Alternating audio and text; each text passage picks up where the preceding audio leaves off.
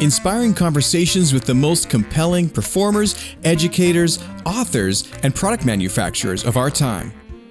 This is the show about all that's new and neat with clarinet, with the neatest people in the industry.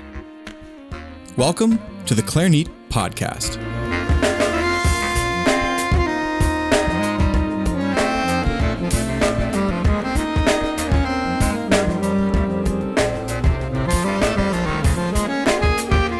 Sometimes, as artists, we get so wound up in what we do, we forget there's a whole world out there, and that success isn't really about where we play and for how many people, but whether we're really doing what we want to do. Today on the program, my guest is Kinan Azmeh, who shares great insights into his career as a performer, improviser, and composer, and why he sees these activities as one and the same. We also discuss his experience moving to New York City just one week before the 9 11 terrorist attacks in 2001, and his experience as a musician in the Knights Chamber Orchestra, Silk Road Ensemble, and numerous other projects. I'm your host, Sean Perrin, and you're listening to the Clarinet Podcast at clarinet.com. If you'd like to listen to an extended, ad-free version of today's episode and many others, head to clarinet.com slash subscribe. Don't forget to visit the Clarinet store for links to buy official apparel and special offers, products, and services, some of which are available exclusively to our listeners. And of course, I love to hear from listeners all over the world. If you'd like to get in touch with me or be a guest on the program, have a guest suggestion, or have feedback, just click on the contact button at our website. Again, that's clarinet.com. Thank you so much for listening to the show, and thank you especially to our sponsors for helping make it all possible.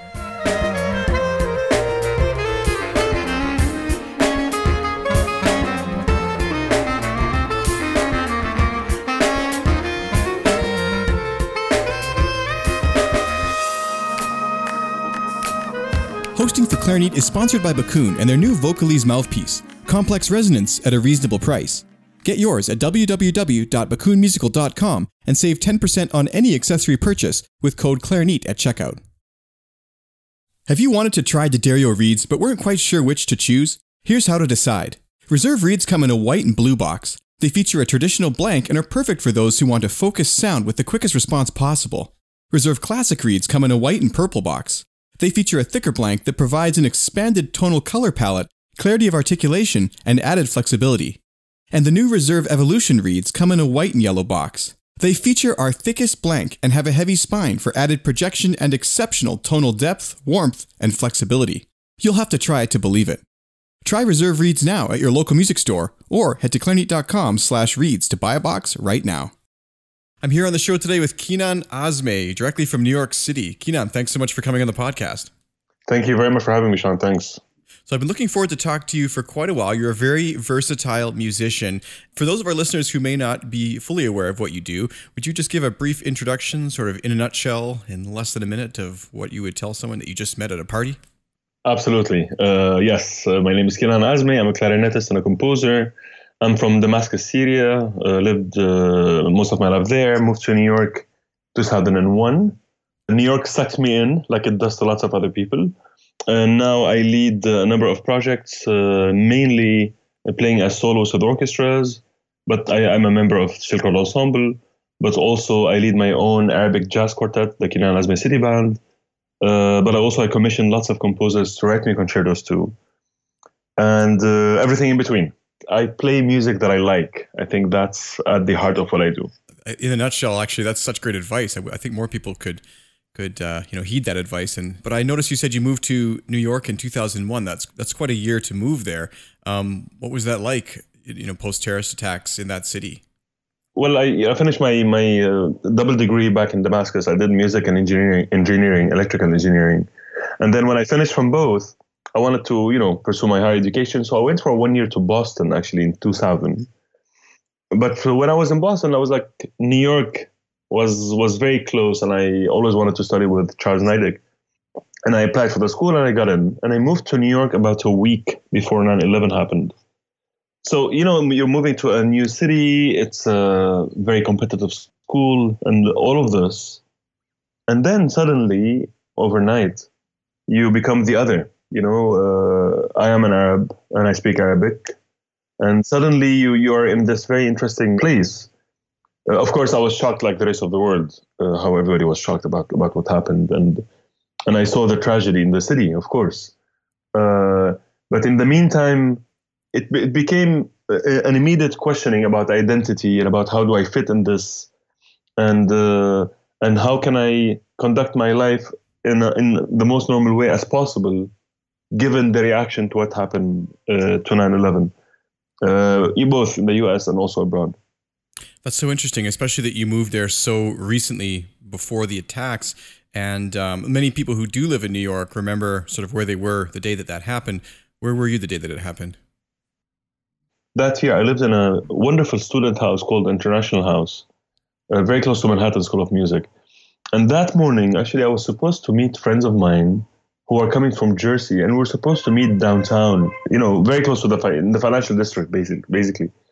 And uh, I think they, uh, what happened is I lost touch with them. I remember my sister calling me from Cleveland, and uh, you know, she's like, "Oh, okay, fine. I'm, I'm glad you're asleep. Uh, this happened. Just please be careful." Uh, and apparently, my parents were trying to call me from Damascus, but all the phones, international phones, uh, were, were were basically down. And I just went downstairs. There's like a TV lounge in the student house where I was staying and that's where I watched everything uh, basically. Um, you know, yes, I was in New York, but I, I think I watched everything like everybody else in the world. Um, and what happened felt distant. I, mean, I didn't know the scope of the city. I was very new to New York. I don't know how far I am geographically but yeah, I, I, remember clearly, and I remember immediately that night, uh, all the student body of that student house, about 700 students, uh, met together, and people were, you know, trying to discuss how people can volunteer uh, or what can be done. The International House for Manhattan School isn't that? It is in Manhattan, about 134th Avenue, isn't it? It's on 125th Street and, and Broadway. Yeah, pretty close. I haven't walked past it in like ten years. So yeah, but yeah, I know exactly where that is. That must have just been totally surreal. So, do you think in what ways did this shape your um, musical life after that? I cannot respond to this without uh, making a statement about how I how I look at arts in general, because I think that's where it falls into. Uh, you know, some people say there are two main philosophies when you think of art making. Uh, one school of thought suggests that you do art in response to the world around you. You know, like you you create music in response to an act of violence or an act of beauty or anything. Uh, another school of thought suggests that it's the artist's role to recreate the world in the most ideal way, according to him or her. And my personal philosophy has always been that you do art to experience emotions that you don't have the luxury of experiencing in real life. You go to what's beyond what we are able to experience. And I think when you look at arts in this way, um, I don't think you know you play a Mozart concerto to feel happy or sad. I think you do that because you want to feel something that is more complex than what you can express and what you can experience in real life. And that's when what makes art, I think, unique, is that it it, it manages to give us uh, these incredible options, and that's what uh, that's why we like arts, whether we are artists or people who enjoy the arts. You know, I absolutely love that, and I, I have to say that I think I've never thought about it before, but I think you've actually hit the nail on the head for the reason that I prefer um, modern or abstract paintings, for example, instead of a lot of scenery or or things like that from the past. Because I, I, I don't know, I, I, instead of looking at a some sort of um, landscape, I'd rather experience like a direct emotion from the colors or experience something a little different, like Salvador Dali, um, to take me somewhere new, you know. And I, I find that my musical taste is is kind of similar. So that's a really interesting perspective on that the fact that you use like abstract painting, you know, music, especially instrumental music, music that doesn't have lyrics, is maybe the, one of the most abstract art form. We are moved by electromagnetic waves and uh, and airways. You know, like that's what what moves us, and uh, and it's quite quite amazing when you think about it. Well, I've got another show about a, a, band called Radiohead, and I interview people who are sort of associated with with that. And um, there was an author recently he was talking about how he analyzes the lyrics to a lot of the songs, and and I remember saying, well, this is a little strange because some of the the songs' lyrics are completely abstract, and they were written literally written out of drawn out of a hat. So what is the point of analyzing these beyond musically? Why don't we just focus on that? And we had a bit of a disagreement about this, but it is very interesting that you that you say that, and I think that there's so much to be said for kind of enjoying the art form for what it is sometimes and taking it out of the context that we have. Absolutely. So let's get on to the clarinet and, and some of the, the music that you've been playing, of course. Um, you're very successful in multiple genres.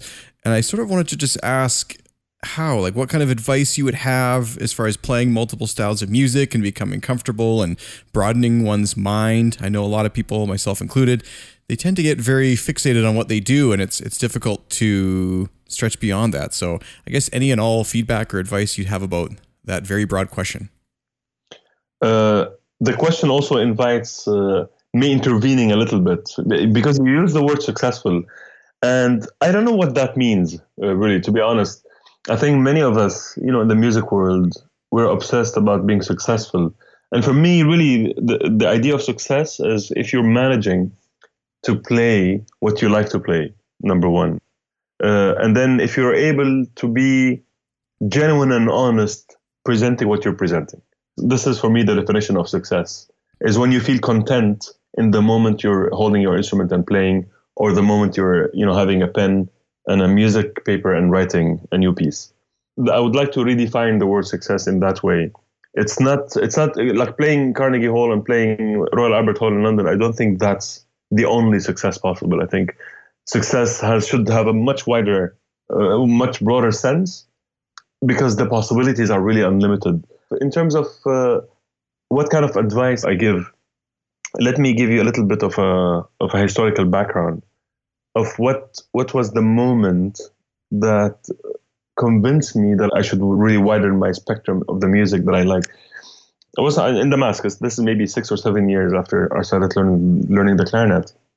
My parents came back from a trip to Hungary, and they brought me two LPs. One LP was uh, I think Mozart, Weber, maybe and Rossini, uh, Introduction, Theme, and Variations, and Mozart Concerto, and maybe Weber Concertino, uh, performed by Béla Kovács. And it was a wonderful LP, and I loved it. And, uh, you know, I heard it like a million times. But also, they gave me another LP by this crazy clarinetist, and I mean crazy in the most positive sense of the word, uh, called Erno Kalaikis, who's a gypsy Hungarian clarinetist and I used to play these two LPs back to back. It drove me crazy. Is the realization that this is the same instrument, and this is exactly the same instrument. It uses the same, like you use it the same way. You can create a total different sound, and you can use this music in a total different genre. And my fascination became even bigger when I started to listen to Benny Goodman a few years later, because that also gave me a total different perspective. So the clarinet, by by default or maybe by chance, or maybe both, uh, lends itself quite easily for a varieties of, genre, of genres. Uh, it already has a historical background in a varieties of genres.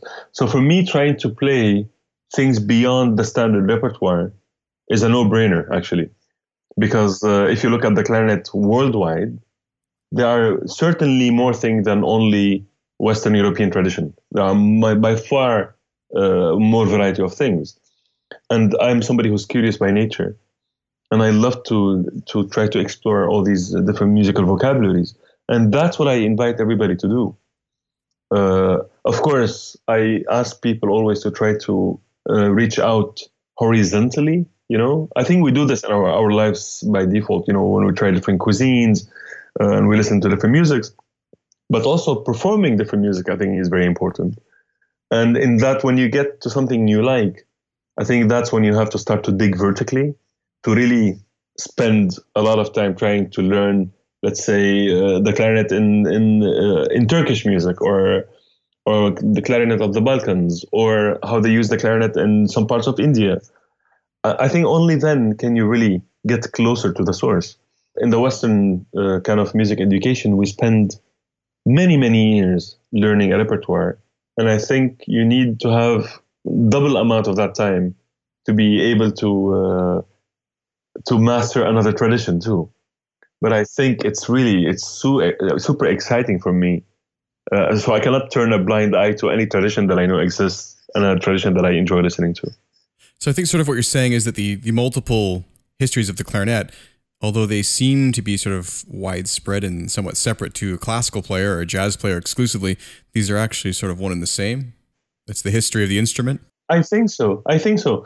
You know, I don't believe in like uh, geographical borders when it comes to to art making.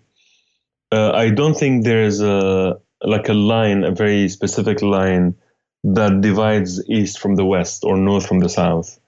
Uh, music is a continuum by default, and I think uh, different traditions. Yes, there are different vocabularies and different traditions, but I think a good performer should only not only master one vocabulary. I think you should master the philosophies of different vocabularies and how you can learn a variety of ways to play one thing.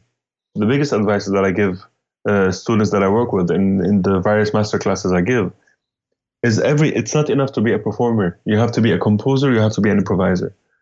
Uh, and because I also don't see where the limits are between the improviser, the composer, and the performer. Well, a lot of these limits are artificial. Like I've talked about this before on the show, but even back in Baroque and classical music, like a Baroque player would absolutely be able to know how to improvise, or someone could play a cadenza, um, all these sorts of things. Not to mention, you know, like figured bass. All these things were part of being a musician, you know. And and I also want to draw upon something else you said, which is uh, you're kind of talking about boundaries, and a lot of the boundaries in music are are only put there looking back. It's not like one day in the Baroque era someone just put down a, you know, put up a sign and was like, "All right, time to change now. This is this is the this is the day that we start writing differently." It's it's only when we look back and at the history and right. and observe, okay, this seems to be about the time that it ended. It was it was always a slow transition just like it is now. We don't even notice the times changing. Absolutely. And you know, I and I try to do this in the in the work I do like when I give a recital or when I give like when I play a concerto. I think it should be totally natural if you have in a recital, in a clarinet recital, you you know you play I don't know maybe Brahms first, and then you play the Berg four pieces, uh, Schumann, and then you play a Joan Tower, uh, you know, uh, solo clarinet piece, followed by clarinet and DJ, followed by you writing music for Indian classical dance and a tabla player. I don't think there's a problem with that. Actually, the opposite is true. I think this is very healthy, and uh, and only then can you really have a clearer idea of what you want to do. The more you try to not consume, you try to really enjoy. I think makes you think more about the details of what make these things different, and how you can bring that difference to, to light more.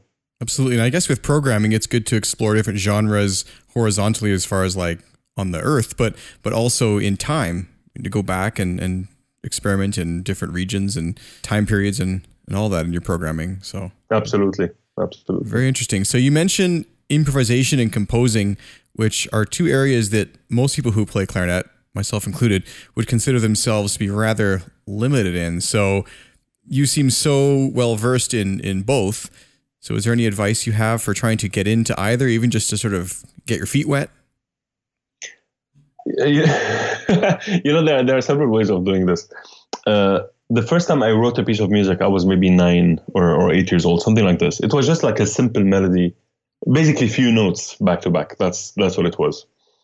Uh, fast forward, I was doing my doctorate at the Graduate Center in, in New York City, and there was a course that I uh, read about titled "Conducting for Composers," and I was not a conductor and I'm not a composer.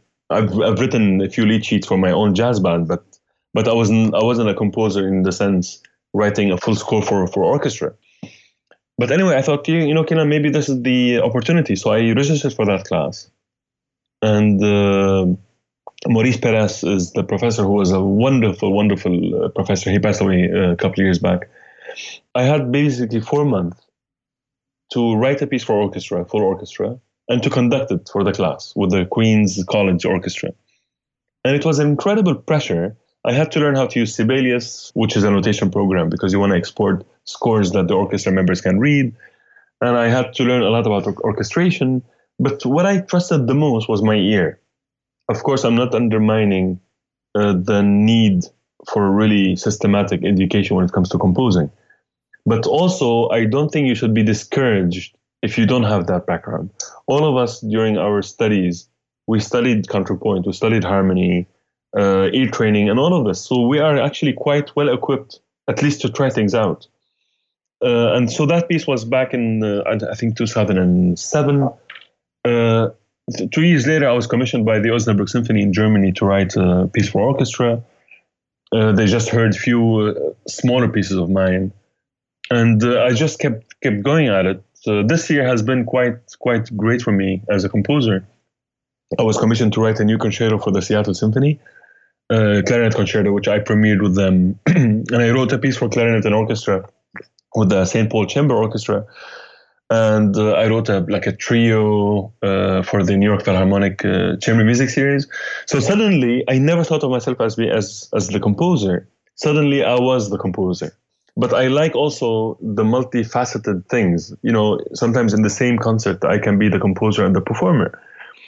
I think the only way to do it is to just sit down with a blank piece of music paper and see what happens because I think this exercise, regardless if you end up pursuing composition as a profession or not, just seeing that you have this blank piece of paper and you have all the choices in the world you can put in there. That simple action changes your perspective when you look at a score that is already filled with music. Because you know, when you look at a score by, I don't know, by, by Penderecki, for example, you know that he of all the choices that were available for him, he chose this note and that note. And that comes with the question why? Why did he choose that? So I think composing really informs a lot what you do as a performer. So I, I encourage everybody to do it, and no matter how complicated or how simple the outcome is. When you're in composition mode, do you work at a piano or do you use the clarinet? I mean, me personally, I find that I'm not a great guitarist, but noodling around and inventing ideas and song forms and stuff on guitar comes easier to me than the clarinet, which is a more melody based instrument. Uh, you know, I think noodling is the right way to do it. Uh, it's hard for me to do one thing for a long time. So I'll be practicing something for a concerto or or some solo appearance, and then I, I find myself just doing these strange licks on the clarinet. And if I find, if I hear something I like, I, I keep that. I have a kind of a sketchbook, but also I record sometimes things on uh, on my phone. They might hold a little key for an idea that can uh, become a piece eventually. Uh, but when I'm uh, sitting down to write, actually, I try to use only paper and pen, just to see how what my brain's limitations are. But also being on a keyboard helps you a lot uh, in terms of hearing the harmonies right away. So some people like to kind of improvise and then write that down, but you like to start on the paper and then kind of go the other way. Yes, you know the thing is uh, because I don't want my limited piano playing to be the basis of what I'm writing, and also I don't want my advanced uh, clarinet skills to also uh, inspire what I'm writing, and I don't want my limited clarinet technique, for example, to stop me from writing things that are more complex on the clarinet uh, you, you, know, like you have to forget, I think, sometimes that you're an instrumentalist when you compose. But most of the time, you have to know how, like, even basically, how does cello produce sound? You know, what are the strings on the cello? How can they, uh, are there any string crossing there? Can the clarinetist breathe in this moment or not? Of course, you will know these details. Uh, you have to like study all of that. But uh, towards the end of the day, it's just I think writing just out of your brain is is quite uh, amazing, and I do that as an exercise a lot. Well, and this is why I love playing the music of the great orchestral composers is they somehow, and I, I don't understand myself, but they somehow had such an intimate understanding of every single instrument's capabilities and ways to feature them idiomatically. And uh, I always feel like I'm playing a real polished sort of piece for the instrument, even if it's challenging. It's never something totally ridiculous, which I, have to say I have seen on Broadway shows or other things that are, are a little less serious. Um, and I think that that is one thing that kind of lends itself to that the true care that was put into all those elements that that seem sort of removed from the music, you know. Absolutely, you know, you're right. Uh, yes, that reflects years of training and years of curiosity. I always, for example, when if you're playing a Mozart concerto, if now you are a student or a professional learning the Mozart concerto, I think if you really like like like they say, you nail your part, you have it all down, and you're ready to play it. Uh, maybe now you know about five percent of the piece. I think to really know how to play Mozart clarinet concerto, you have to know every single part in the orchestra, and you should be able to play every part basically. This is when you start to know the piece, and actually, this is when it becomes exciting, where you can play all the tutti parts with everyone, and, uh, and you see lots of great solos do that, uh, especially Mozart as, a, as an example. It has to be f- to become fun it's not like you play and then you wait for the orchestra to, to be done playing their part and then you play again. No, actually you join them if you like. It has to be more freer than what I when what we think it is right now. Absolutely.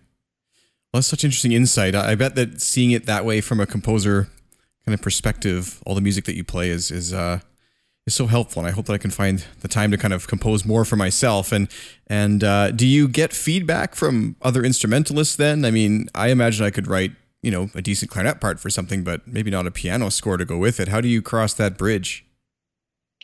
Uh, you know, lots of the times uh, I ask, I ask questions. I I'm never shy asking questions. Uh, I surrounded myself, you know, in the last number of years with lots of very supportive friends. You know, I finish the score, and uh, if if there's something that I don't feel comfortable writing for, I do ask. I wrote recently a piece, for example, for harp. Well, not recently. This is already four or five years ago but I, I had no no clear ideas of how harp works. So you know, I ask questions and uh, you know a number of emails back and forth, and then you have your answers. There are unlimited resources. There are so many books about orchestration, so you can all of this all of this info is available. It's only about finding the time to really work on that. But uh, so far, lots of my pieces have been played. I get asked to always to send scores of pieces there are a few pieces of mine that are more popular than others, and uh, and they have a life on their own, which is great. It's so funny. Every time I hear about harp, I remember this orchestration story that I once heard. I don't remember where I read or heard this, but they were basically saying that um, the harp is one of those instruments that is pretty much only able to hear in very reduced orchestration moments. So, but they were talking about a section in a piece where a harp sort of started a pattern and then other instruments came in and they said that there's a point, obviously, where the harp becomes inaudible, but they chose to keep the harpist playing for two reasons. One was visually for the audience, and the second was for the harpist's uh, musical fulfillment, so that they were able to participate in what in what they'd started and finish with the ensemble. I thought that was a really interesting mindset to know that they can no longer be heard, but they're still going to be seen and enjoy playing and be part of the, the music. So a, that's right. Yeah, right. very interesting.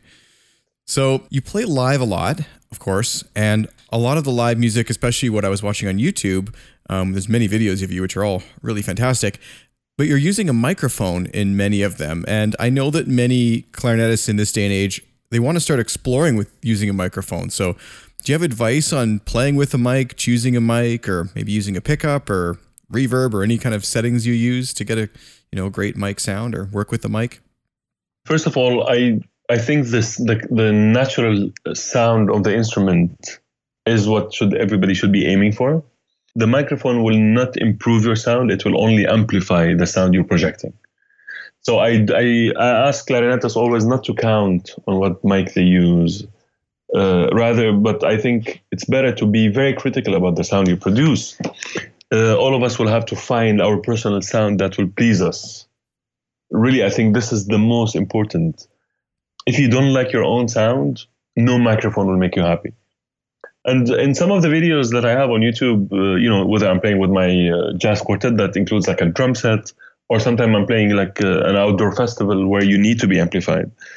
Uh, I use a microphone, a pickup microphone uh, by this company called DPA. Of course, I'm not. I don't mean to be endorsing anything here, but a friend of mine suggested it, uh, that I use it, and I've been using it. Is it the the best option? I don't know but it's been working for me. It's called DPA. It's DPA. I think it's a, a Danish or Swedish company. They get used a lot actually in recording studios now, and lots of live players uh, use it. And it has a mount that you can put on the bell, and uh, you know it's like a, like a small, very small condenser mic.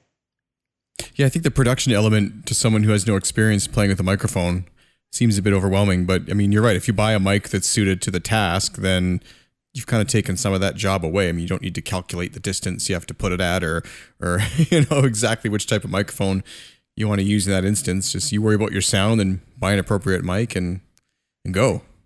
Right. You know, and also there's like a big community of people, like also online, but also in this podcast, you know, people ask questions about like what should we use, and uh, and again, I think it's a personal taste thing, really. Uh, some people will recommend mics, other people will say, you know, having a mic on a stand will do it. Because you can control how far you are from the mic. You can get closer when you're playing in the middle register where actually the instrument is a bit softer and you know stand away when you're playing high up and screaming on the instrument. You know like because when you mount a mic on the instrument the distance between you and the mic is fixed. You cannot escape the mic. The mic is there regardless of the volume you're producing right while uh, you can control have more control if the mic is on a stand where you can you know step back a little bit if you're really uh, blowing hard on the instrument there was a couple videos where um, really gorgeous playing, but you're in a church and there was some microphones there, and you seemed to be moving closer or farther based on the response you were getting in the room um, and the, the registers you were playing and the volumes you were projecting at.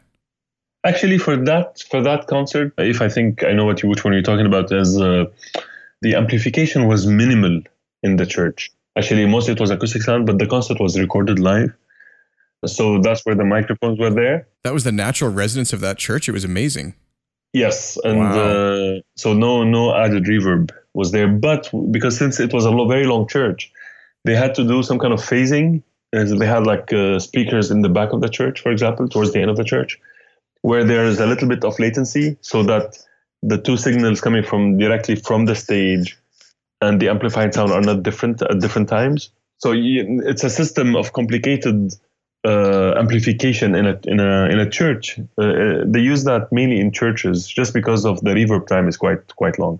Well, for those listening, I'll have to link to that in the show notes because it was a just gorgeous performance. And um, but I was sure there was some sort of added reverb there. But that's amazing that the church was that resonant. Wow.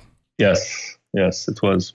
So let's talk a little bit about a couple ensembles that you're in. Uh, first of all, the Grammy nominated Knights Orchestra. You're involved in several capacities with that ensemble. What does it mean to you to get to participate in that? Uh, I played with the Knights in three three different tours uh, as a soloist every time.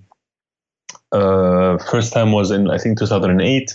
I played my uh, suite for improviser orchestra with them. Actually, this video you're talking about, uh, I did that piece. This is the middle movement of my suite for improviser orchestra, and I did that to the Knights back in 2008. In the last couple of years, uh, I did. They commissioned me. Uh, it was a co-commission with Carnegie Hall. They commissioned me to write a piece, uh, which was ended up being a concertino grosso for clarinet, violin, and an orchestra, which we toured with uh, in, around the U.S. And uh, the final concert of that tour was just uh, now a month and a half ago uh, at Carnegie Hall. Uh, it's great playing with this orchestra. I think it's a wonderful collective of people who are all incredibly strong individuals, uh, both uh, intellectually and musically. And it's a very democratic, also, situation where orchestra members contribute equally to the collective in terms of artistic input and this is wonderful. Uh, so when you go, it's a small family that continues to expand, and working with them has been has been uh, simply wonderful. Uh, of course, I overlap. I know many many members of this orchestra throughout my years in New York. So it's not that I was like when they invited me to play. It's not that I just joined them uh, as a stranger. I knew pretty much most of the orchestra members from different capacities in New York City. Absolutely. In addition to the Knights, you've also played, of course, with the Silk Road Ensemble, which is Yo-Yo Ma's group. Um, what's it like working with with that group? The Silk Road Ensemble is uh, is a family of musicians, uh, improvisers, composers, uh, thinkers, educators, uh, who use instru- their instruments to communicate. Basically, uh, I joined the ensemble around 2012 and uh, and I've been an active composer and clarinetist with them since since, since then. Uh, our last album, uh, which was "Sing Me Home," uh, which we released two years ago, won Grammy for Best World Music Album.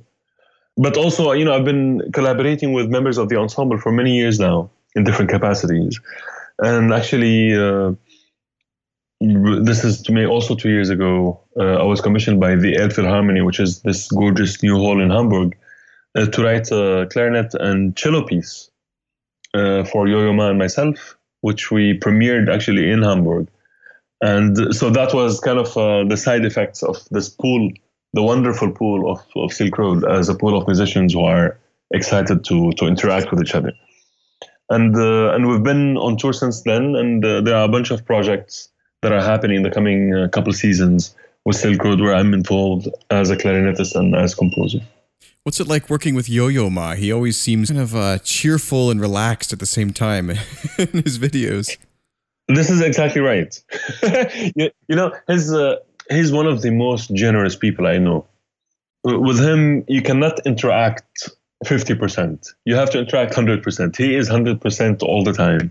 Whether he's playing the cello, he's communicating. Whether he's talking to you, he's communicating. He's like born to communicate, basically and he uses cello as his main mean of communication. And uh, and of course he, you know he doesn't need my uh, my recommendation you know it's uh, he's an incredible idol for me. And not only his musicianship but also how he thinks about the world and what needs to change in the world and uh, and how where does music fit in the world. So i've been incredibly honored to be working with him uh, closely for the last uh, 7 years or so well, most people, of course, uh, especially in the general public, would, would know him for performing the works of Bach and the like. But it's so interesting to know that he's in there in so many other genres and and interacting with such a wide variety of players. It's it's just a real testament to, you know, the musical prowess of not only him but people who work with him, like yourself and and the entire organization. So it's incredible because the amount of new music that was written for Yo-Yo Ma in the last years is just just incredible. Somebody who boosted a repertoire of an instrument, but also the whole idea when he you know when he started Silk Road. I don't think the idea was like okay we create this uh, this ensemble so that it just it becomes this thing that does only that.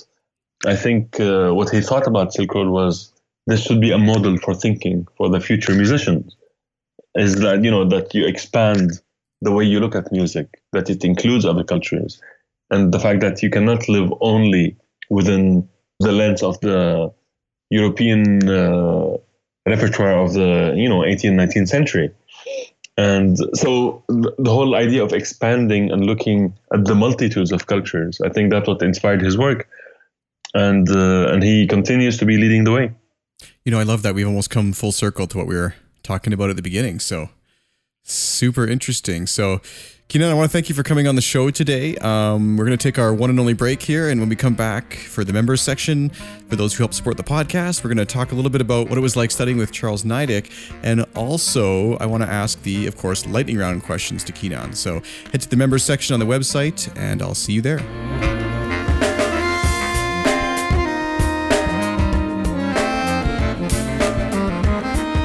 Thank you so much for listening to the Clarinet podcast. If you enjoyed what you heard, I'd appreciate it if you'd subscribe and leave a review on iTunes or wherever you happen to listen to your podcasts.